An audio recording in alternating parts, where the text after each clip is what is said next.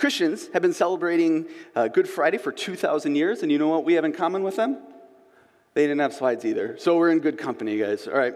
So my name is Kale. I'm the youth pastor here, and I know, I know. Usually I come up here and I bring you into, you know, uh, some kind of like acting thing where I kind of bring you into the system and, and so kind of try to show you what did it look like to walk with Jesus. What might the story have looked like if we were walking in the Israelite shoes? Today you just get me. you get me, but I do get to have good news for you. We're starting off tonight with a pop quiz. Now, I don't get to show you the answers on the screen, so I'm going to read you from my slides here uh, four different quotes. And I want you to try to figure out, just listen to what I'm saying, and try to figure out what these four quotes have in common. You ready? First quote Money can't buy life. This is Bob Marley in 1981. Probably weren't expecting us to start off Good Friday with a Bob Marley quote, right? Second quote I have offended God and mankind because my work did not reach the quality that it should have. This is Leonardo da Vinci in 1519. Quote three Swing Low, Sweet Chariot by Harriet Tubman, 1913. And the last quote. Are you guys ready? Let's roll. This is Todd Beamer in 2001.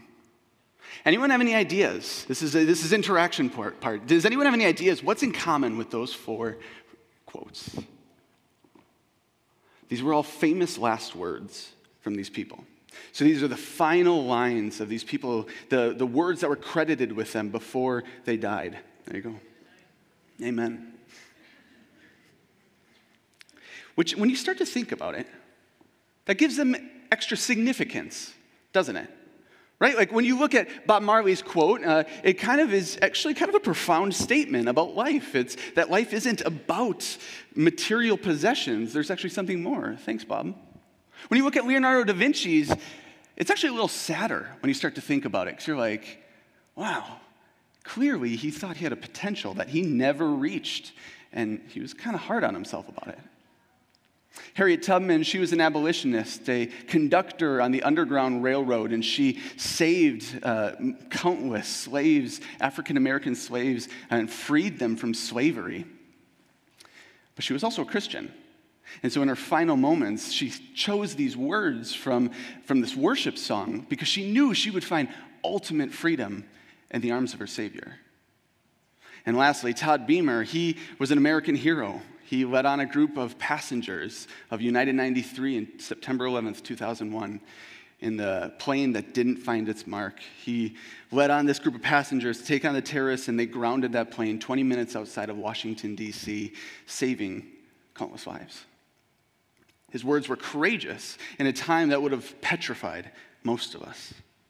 You see, in all four of these quotes, really the placement of these words matters almost more than the words themselves, right? Like it showed what these people truly had down deep into their core, what they really believed, what they valued most in those final moments.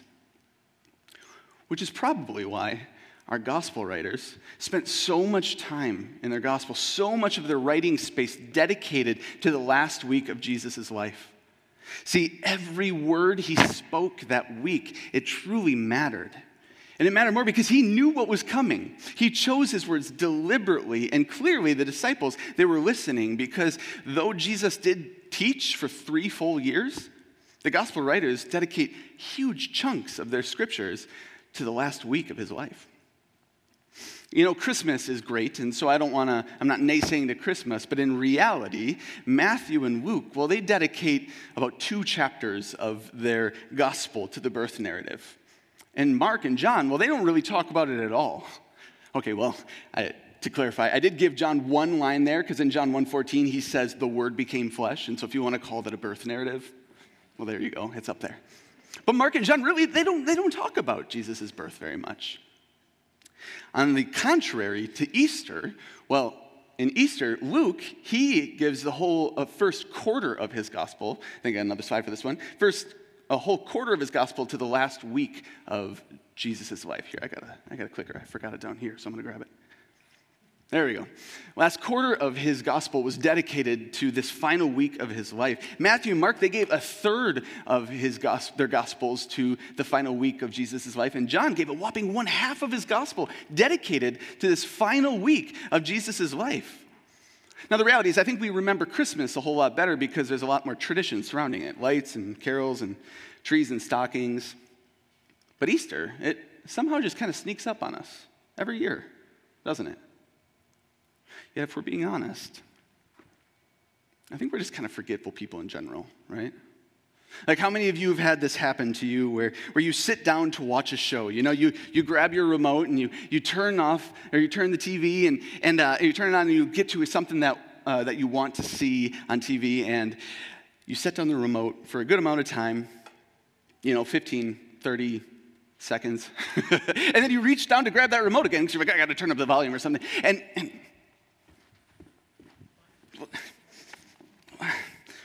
where, where, where'd it go? You know, you say you can't find the remote that you just set down. And so you stand up, you pick, take off the couch cushions, you take off the blanket, whatever, and all of a sudden it goes flying across the room and the batteries fly out or whatever. How many of you, does this happen to any of you? Okay. Yeah, yeah, I see a lot more men's head, heads nodding on this one. That's okay. We're pretty forgetful people, aren't we? Yet this week, this week is the most important week of human history both for the Jewish people and Christians alike. And it's always been about remembering what God has already done. Or in this case, for Jesus' case, what God's about to do. So tonight we're going to take a look at some of Jesus' final words, the words that he chose. It's specifically a story where Jesus tells us that this is worth remembering. But before we do that, uh, I just want to pray over this time. So why don't you guys bow your heads with me? God, I pray that you would give me words to speak, um, but God, I pray that you would give us all ears to hear whatever it is that you want to speak to us today. Pray this all in your name, Jesus. Amen. So tonight, we are going to be looking at a story in Luke, uh, Luke 22. Now, leading up to this scene uh, in, in this story, I want to tell you what's been going on.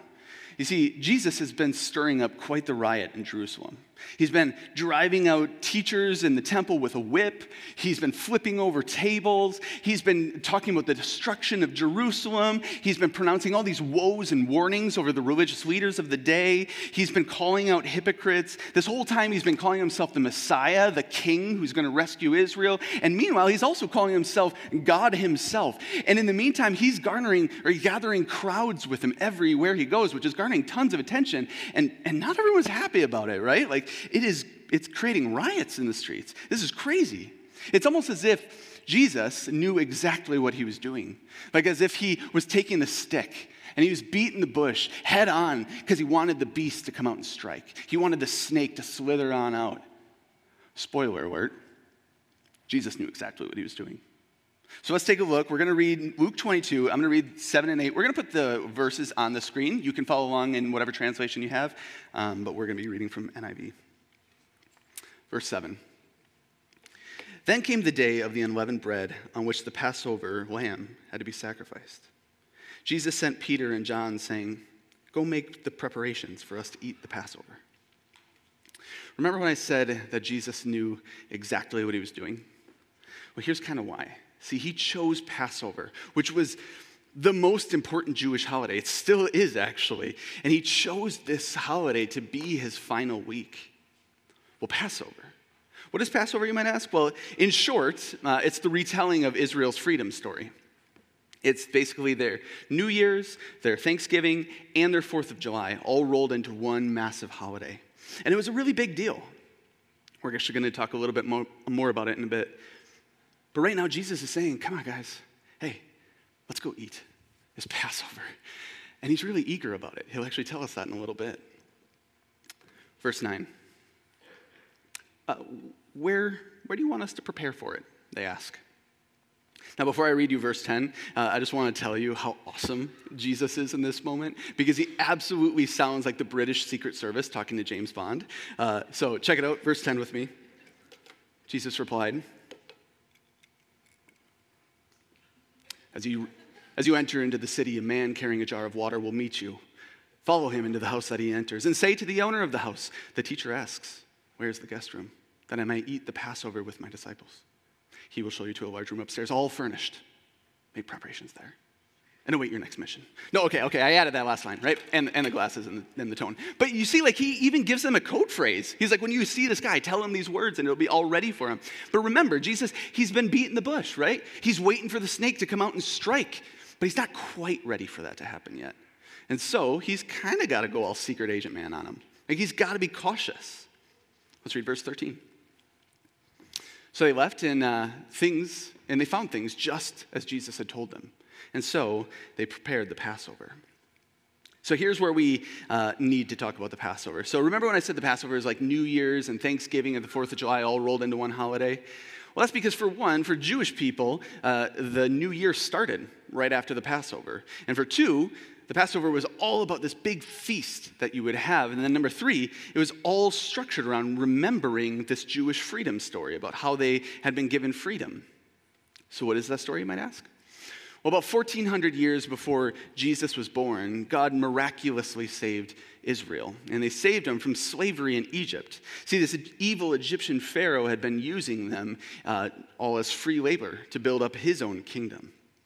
This guy was a bad dude. Pharaoh, he was so evil, he was, he was so evil that he had no problem committing genocide, murdering an entire, uh, an entire generation of men just so he could curb the population growth. He was killing babies, actually, not men. He was killing babies just to curb their population growth. It was, he was a seriously bad dude.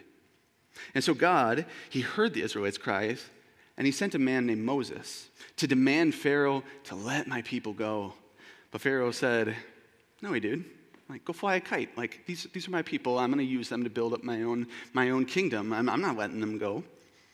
And so God was left with no choice but to uh, give Pharaoh some really serious warnings and uh, tried to give him opportunity after opportunity to change his mind. And time after time, wave after wave, God would send these plagues as warnings to get Pharaoh to release the Israelites. It was from, from dead fish to uh, frogs to bugs and to boils on your face. Like the story is all over the place. And, and it, increasingly, these warnings, they become more and more and more severe until finally he says, all right, you know what, you know what?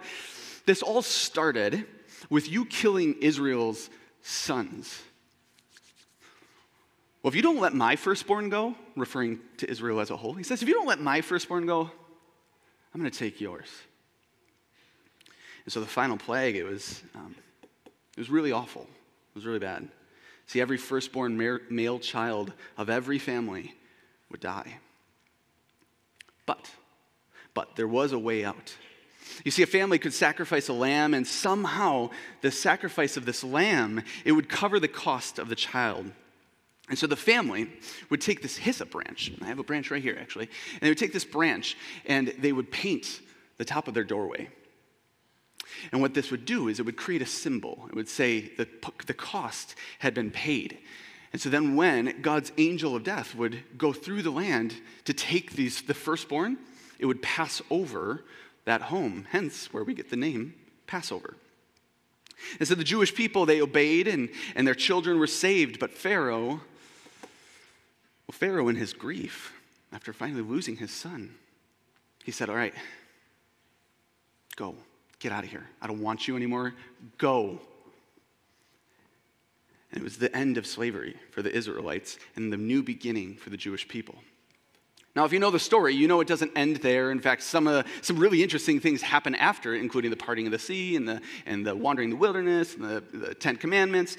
But really, it's this one moment, this Passover moment. That's, that's where, from this point on, year after year after year, the Israelites would gather around their tables and they would share a meal and they would remember about how they were once slaves, but God had rescued them and brought them into freedom.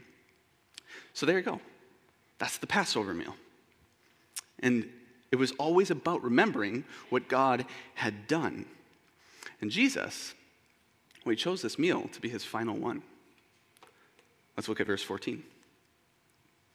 When the hour came, Jesus and his apostles reclined at the table.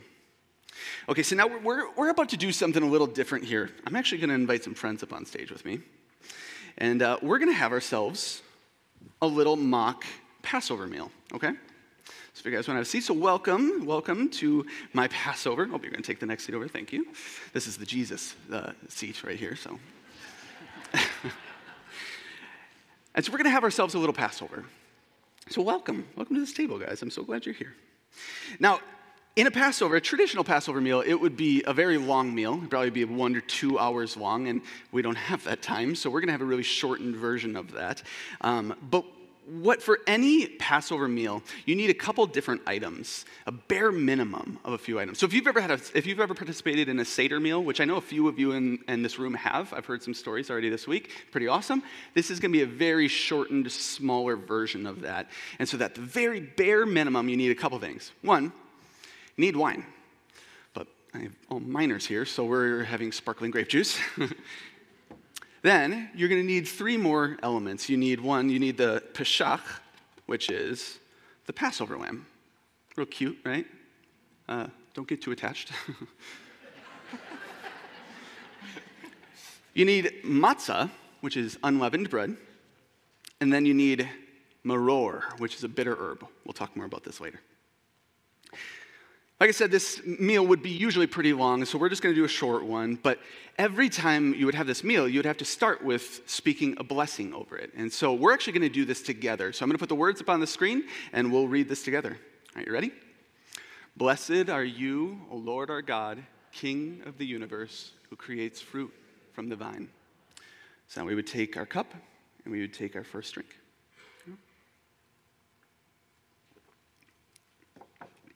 And just like that, Passover meal had begun. And so then Jesus, he, he turns to his disciples and he says, I've, I've eagerly desired to share this Passover meal with you before I suffer. For I tell you, uh, I will not eat of it again until it finds fulfillment in the kingdom of God. You see the problem here, right? See, up to this point, Passover meal has always been about what God has done. Everything from the bread and the cup and the, and the lamb and the maror, everything that we're about to take, it already had meaning. And it was always about what God had done. And now Jesus, well, he's giving these elements new meaning. He's saying, it's not just about what God has done, it's actually about something God is going to do. And somehow it's connected to his suffering, to his death. Then he says he's not going to have a meal like this again until it finds com- fulfillment or completion. It's filled to the full in the kingdom of God. And see, up to this point, Jesus had talked a whole lot about the kingdom. And it was always wrapped up, it was, it was always about God's rule and reign and the promises that came with it. God's promise to, to, to save his people and to bring blessings to the world. And now, well, now he's saying, yeah, yeah, yeah, you guys, that's about to happen. That's about to happen. See, the next time we have a me- I have a meal like this, it's going to be complete. What's going on, Jesus? This isn't how we do Passover. See, after taking the first cup, tradition has it that we would eat a little something. And so we would take this little vegetable, uh, we can call it the karpas. You guys can take a karpas right there. And we would dip it into salt water. And we eat it.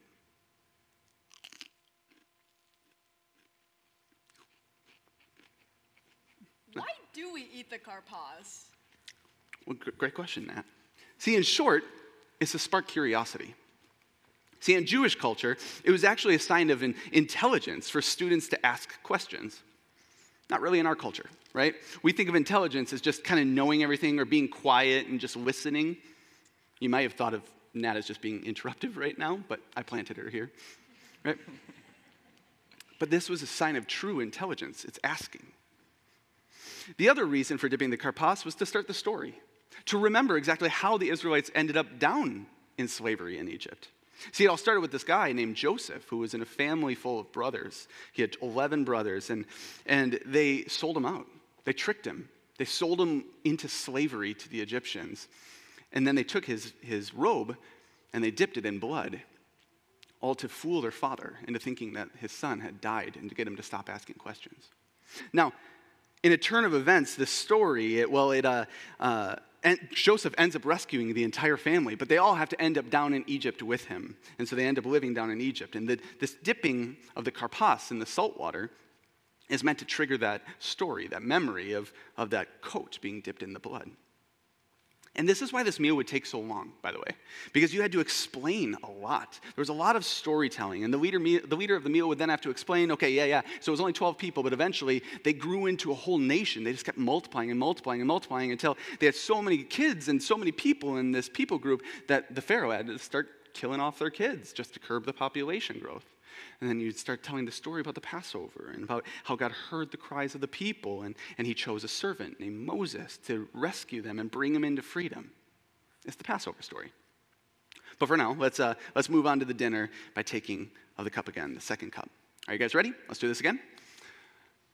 Oh, Blessed are you, O Lord our God, King of the universe, who creates the fruit from the vine.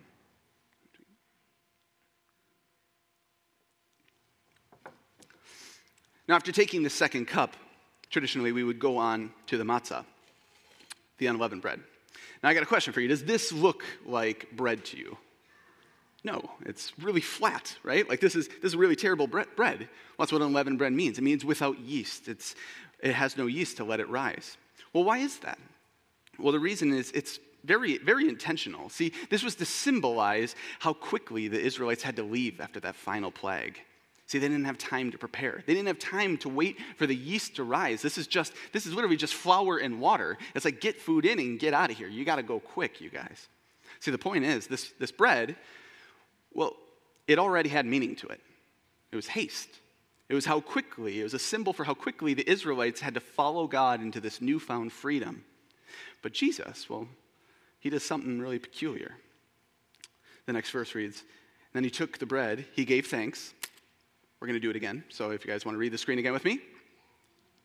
Oh, oh, oh, next slide. It's a little different. All right, there we go. Blessed are you, O Lord our God, King of the universe, who brings forth bread from the ground. And he broke it, and he gave it to them, saying, This is my body, which has been given for you. Do this in remembrance of me.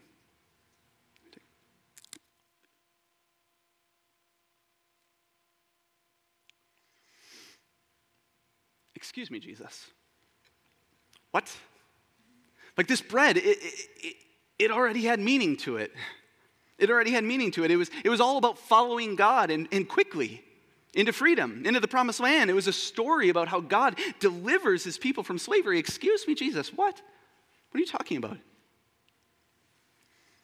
We see Jesus he was saying that the symbol, which was once a symbol of the past and, and what God had, been, had done, it was leading his people out of slavery and into freedom. Well, he was now going to do it again. He's going to do it now for everyone. And that somehow, somehow this is, was, was going to be fulfilled by Jesus' suffering, by his body being beaten and bloodied and broken. And that's how God is going to rescue his people from slavery. Excuse me, Jesus? What? But he doesn't explain it. After the bread, tradition has it in this meal that we would then move on to the maror, which is the bitter herb. Now, I, I want to be honest with you guys at this table. Uh, this part, this part stinks. Uh, it's not very fun. the point is to make you cry. so I'm going to have a little bit of maror to there for each of us. Do you want to flip your karpas over? There you go. There you go.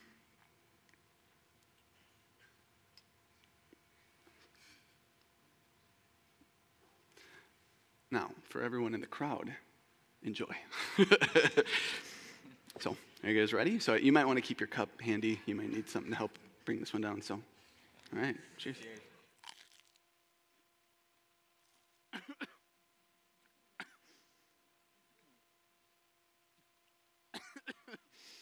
we go. You guys are handling like champs, I gotta say.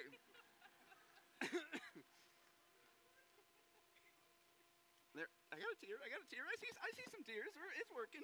It's working. All right. what was the point of that? You're right. Well, see, the point of the bitter herb was to participate in a point, a part of, or I'm sorry, in a in a form of suffering. Okay. See, it was to to see yourselves as the Israelites in slavery. Exodus 1:14 reads this way. It says, "They made their lives marar, or bitter, with harsh labor, with brick and mortar and all kinds of work in the fields. And all their harsh labor, the Egyptians worked the Israelites ruthlessly. You see, what they did is they made their lives marar, and that's why we take the maror. See it? See, I think that's because the easiest time for us to forget what God has done in our lives is when things are comfortable, right? It's easy to forget what life was like before. Well, the maror, it's a prompt. It's a prompt, an opportunity for each generation of Israelites to consider what life could have been like when, without God's rescue. See, Christian Lent uh, repeats this tradition. Lent, at its best, when it's properly practiced, is designed with the same purpose. It's a dedicated symbol, a symbol to prompt us to remember what life could be like without salvation, to participate in a form of suffering. So, after we move on from the bitter herb, we would then move on to the main course, the lamb. Now, curiously, uh, Luke, well, he doesn't mention anything about the lamb and neither does Mark, and neither does Matthew, and neither does John. Now, we can assume they ate it because in, in uh, Luke's next line, he says they finished dinner together, but they never actually mention anything about the lamb. All the gospel writers skip over the main course. Wait, why is that? Great question, Caleb. Well, see, just like every word in the Gospels is chosen, every single word is intentionally placed there. In this case, in some cases, the absence of words is equally intentional. Because when you know that there's supposed to be a main course, and it's not mentioned, you have to start asking, well, well, where's the lamb? And then maybe, just maybe, you start remembering some of the words that John the Baptist spoke when, and when he saw and he baptized Jesus, what, what, did, what did he say? Behold the Lamb of God who takes away the sins of the world. That's right. Behold the Lamb of God who has come to take away the sins of the world. You see, the biblical writers, well, they didn't really need to mention too much about the lamb at the table because it would have taken away from the fact that the lamb was present with them the entire time. See, Jesus was the lamb, which is why what Jesus says next makes so much sense. Look at verse 20 with me. In the same way, after supper, he took the cup. Let's do this one more time. Third time. Ready? Blessed are you, O Lord our God, King of the universe, who creates fruit from the vine.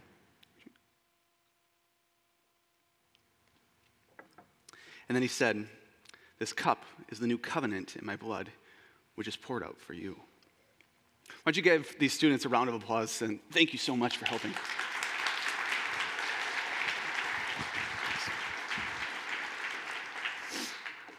You see, these words, they probably don't sound like too much to us. Or maybe just don't sound too surprising to us. Maybe because if we've grown up in the church, you've, you've heard this before. You've heard this line before. Maybe if you've been at Crossview for a while, you've taken communion with us, and you're like, yeah, I, yeah, I know these words.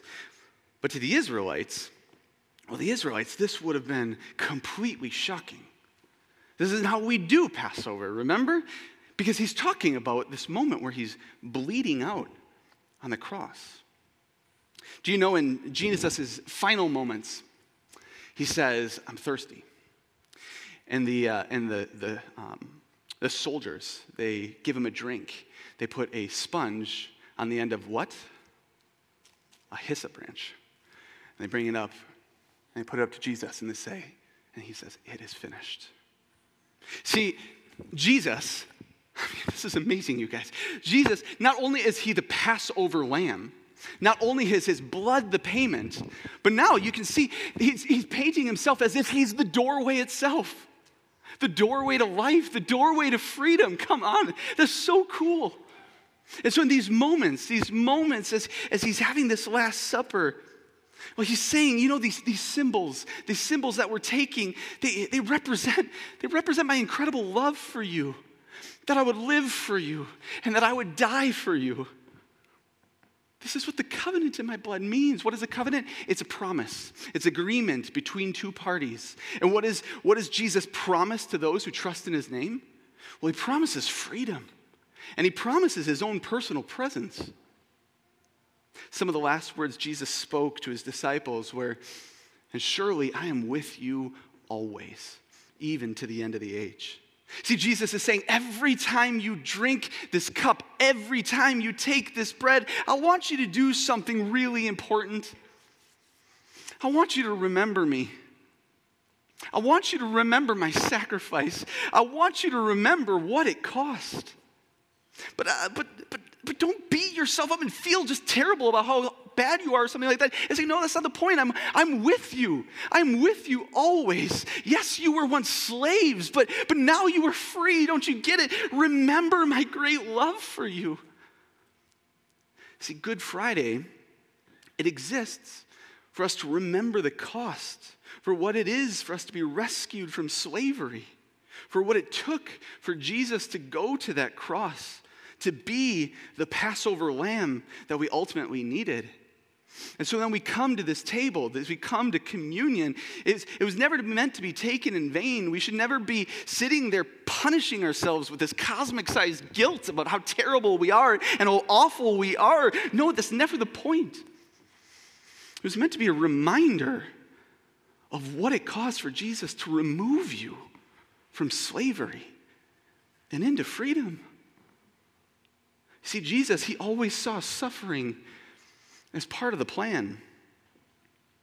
And he saw us as humans, people who needed rescuing, just like the Israelites but he never saw humans as the primary enemy. See, John 3:16, it does not read, let me repeat that again, it does not read, for God so hated the world that he murdered his only son, that whomever believes in him would have eternal life. He doesn't read that way, right? We know that, but unfortunately, over time, we've started to internalize it this way. It's like, I'm just this terrible person and God hates me. Good thing he had to kill his kid. No. That's not the point. No, he loves his creation, but he sees that they're enslaved. See, humans, they aren't the enemies, but there is something else at work, something else that's weakening our condition. And, and I think that's, that's why Jesus had no interest in killing the Roman soldiers who nailed him to that cross. What did he say? He said, Forgive them they don't know what they're doing. See, he looked at those humans, he looked at everyone around him, and he saw who they were meant to be. He saw that they reflected the image of his Father, and he pitied them. Why? Because he saw that they were still in bondage. They were slaves to the powers of this world, bound by sin. See, Paul an apostle who saw his own life as a chance to participate in Jesus' suffering story. He says it this way He says, For what the law was powerless to do because it was weakened by the flesh. Well, what is the law? The law is the Old Testament moral list of commands. And he says, What it was powerless to do because it was weakened by the flesh. Well, that means the law wasn't bad in and of itself, right? It was, it was a problematic because we realized we didn't have the power to do this. We weren't given the life spirit to, the, to do this thing. It was weakened by our own flesh. Well, that law, God did by sending his own son in the likeness of sinful flesh to be a sin offering. And so he condemned sin in the flesh. Now tell me, looking at that verse, who or what was being condemned on the cross that day, according to Paul? Was it Jesus? Was it some cosmic act of child abuse? No. No, I'm sorry. It wasn't Jesus. I'm sorry if I'm about to spoil the ending for you. I'm sorry if, I, if you didn't know, but Jesus, he comes off that cross, right? Yeah, he goes to a tomb for a few days, but, but he comes back. Jesus comes back. You know what doesn't come off that cross? Sin itself was condemned on the cross that day, and it never left, so that you too, who trust in the name of Jesus, who did come off that cross, who is seated at the right hand of God the Father, and whose Holy Spirit now dwells within inside of you, that you too can have freedom from the ultimate effect of sin that is to be separated from God. And you now have the ability, you now have the power of the Holy Spirit to live a new life in freedom. And I'm sorry if I'm stepping on the toes of Resurrection Sunday because this is why the resurrection is so incredible because it gives us hope. It gives us hope in a new life. We are redeemed. We are not our own, but we belong to God, and we have a God who lives inside of us and walks with us in every moment. So that gives us hope, yes, for the future, but also hope for the present because we can live like Jesus conquered death because he did. See, the true goal of the Christian life is not merely to say that Jesus is Lord, but to shout it with our entire lives because you've been rescued, you've been redeemed. See, the gospel ought never be to simply be about just you and your own salvation, but rather to include God and to include what God is doing. Because Jesus, He is alive and He lives inside of us. So we get to be free.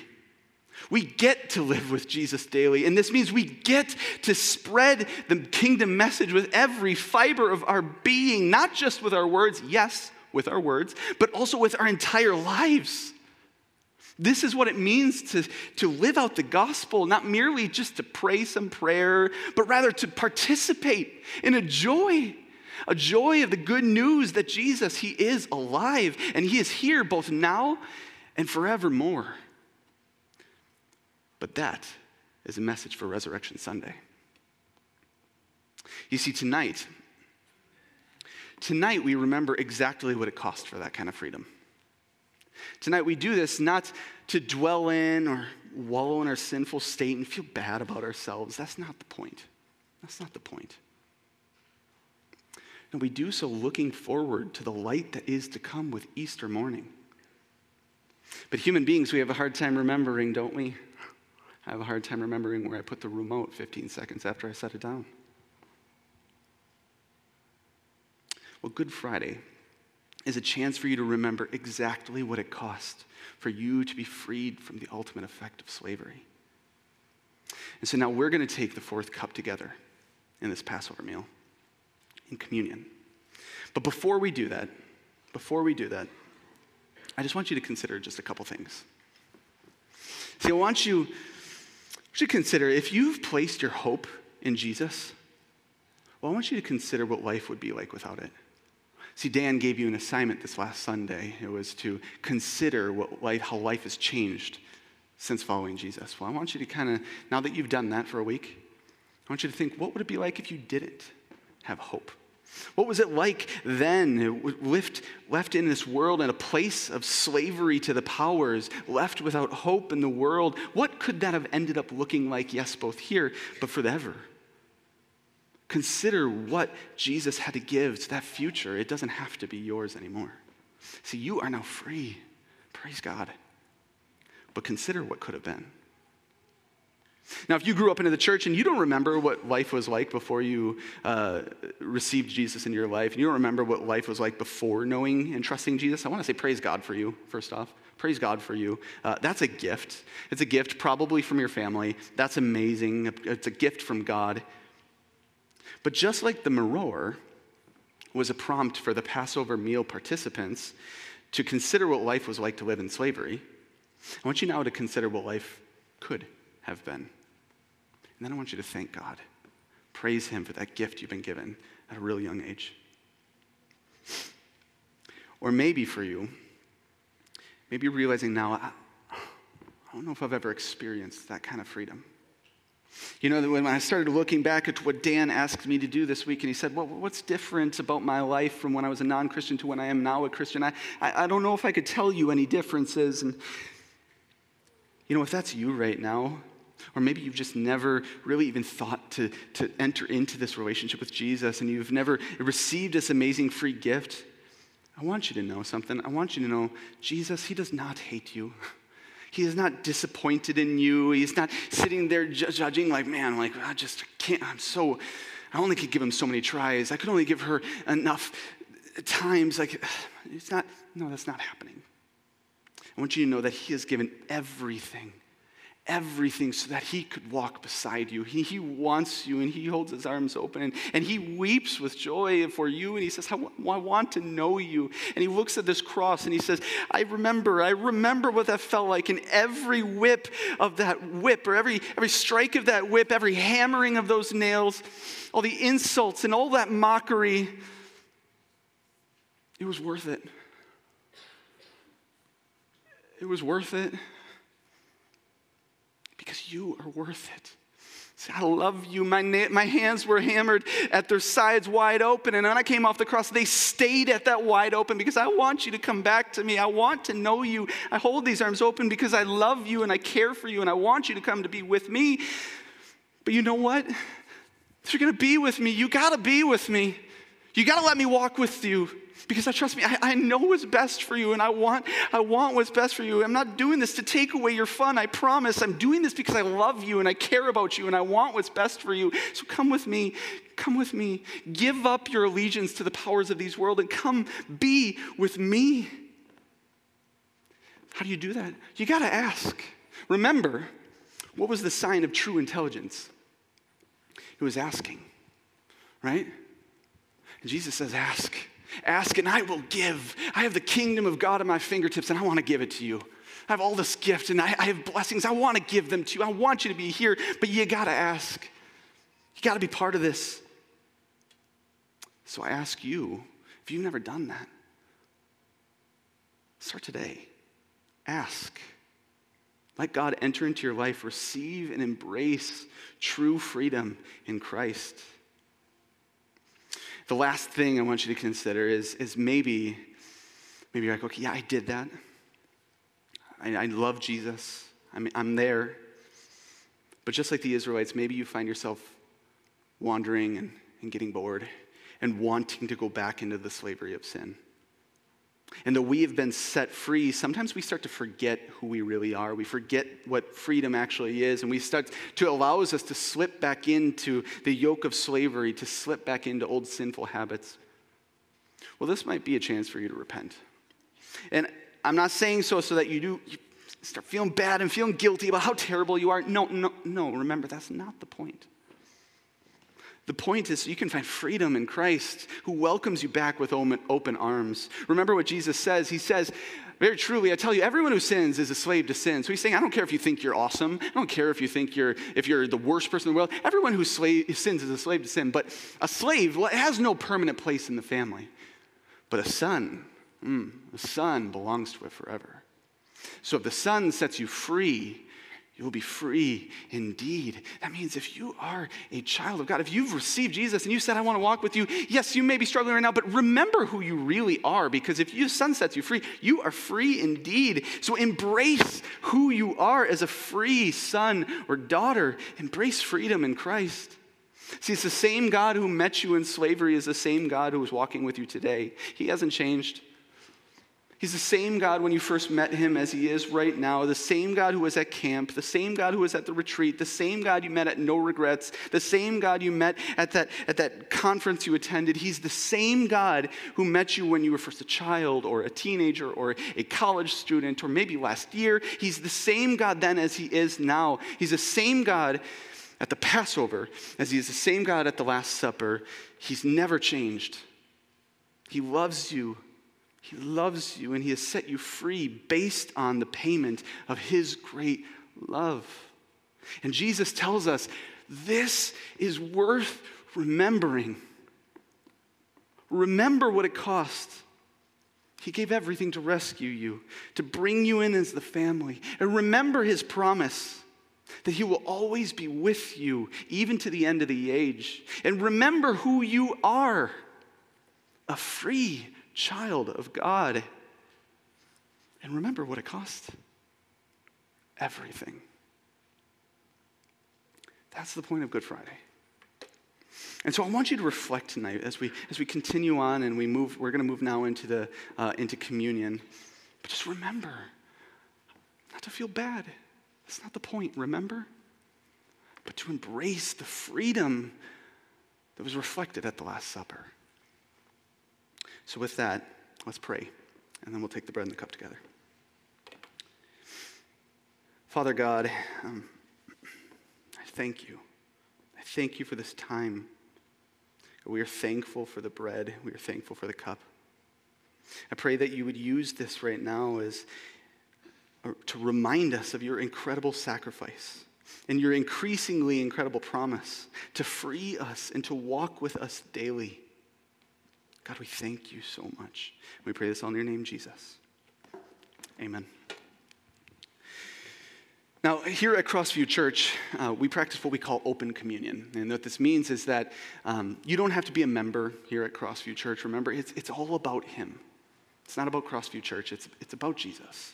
And so uh, you, you're welcome, if you call yourself uh, a follower of Jesus and maybe you wanted to be at that table with Him uh, at the Last Supper, God, I, I, would, I would ask that you take this supper with us.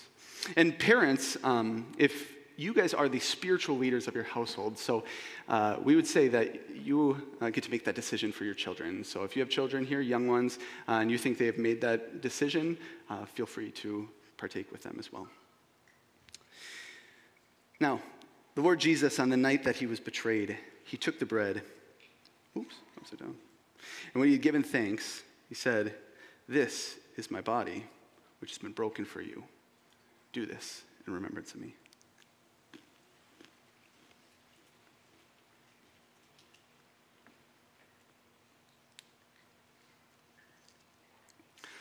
In the same way, he took the cup and he said, This cup is the new covenant in my blood.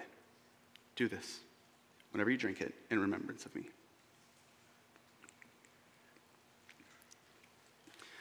Don't you guys stand up with me and we continue on, continue on in worship?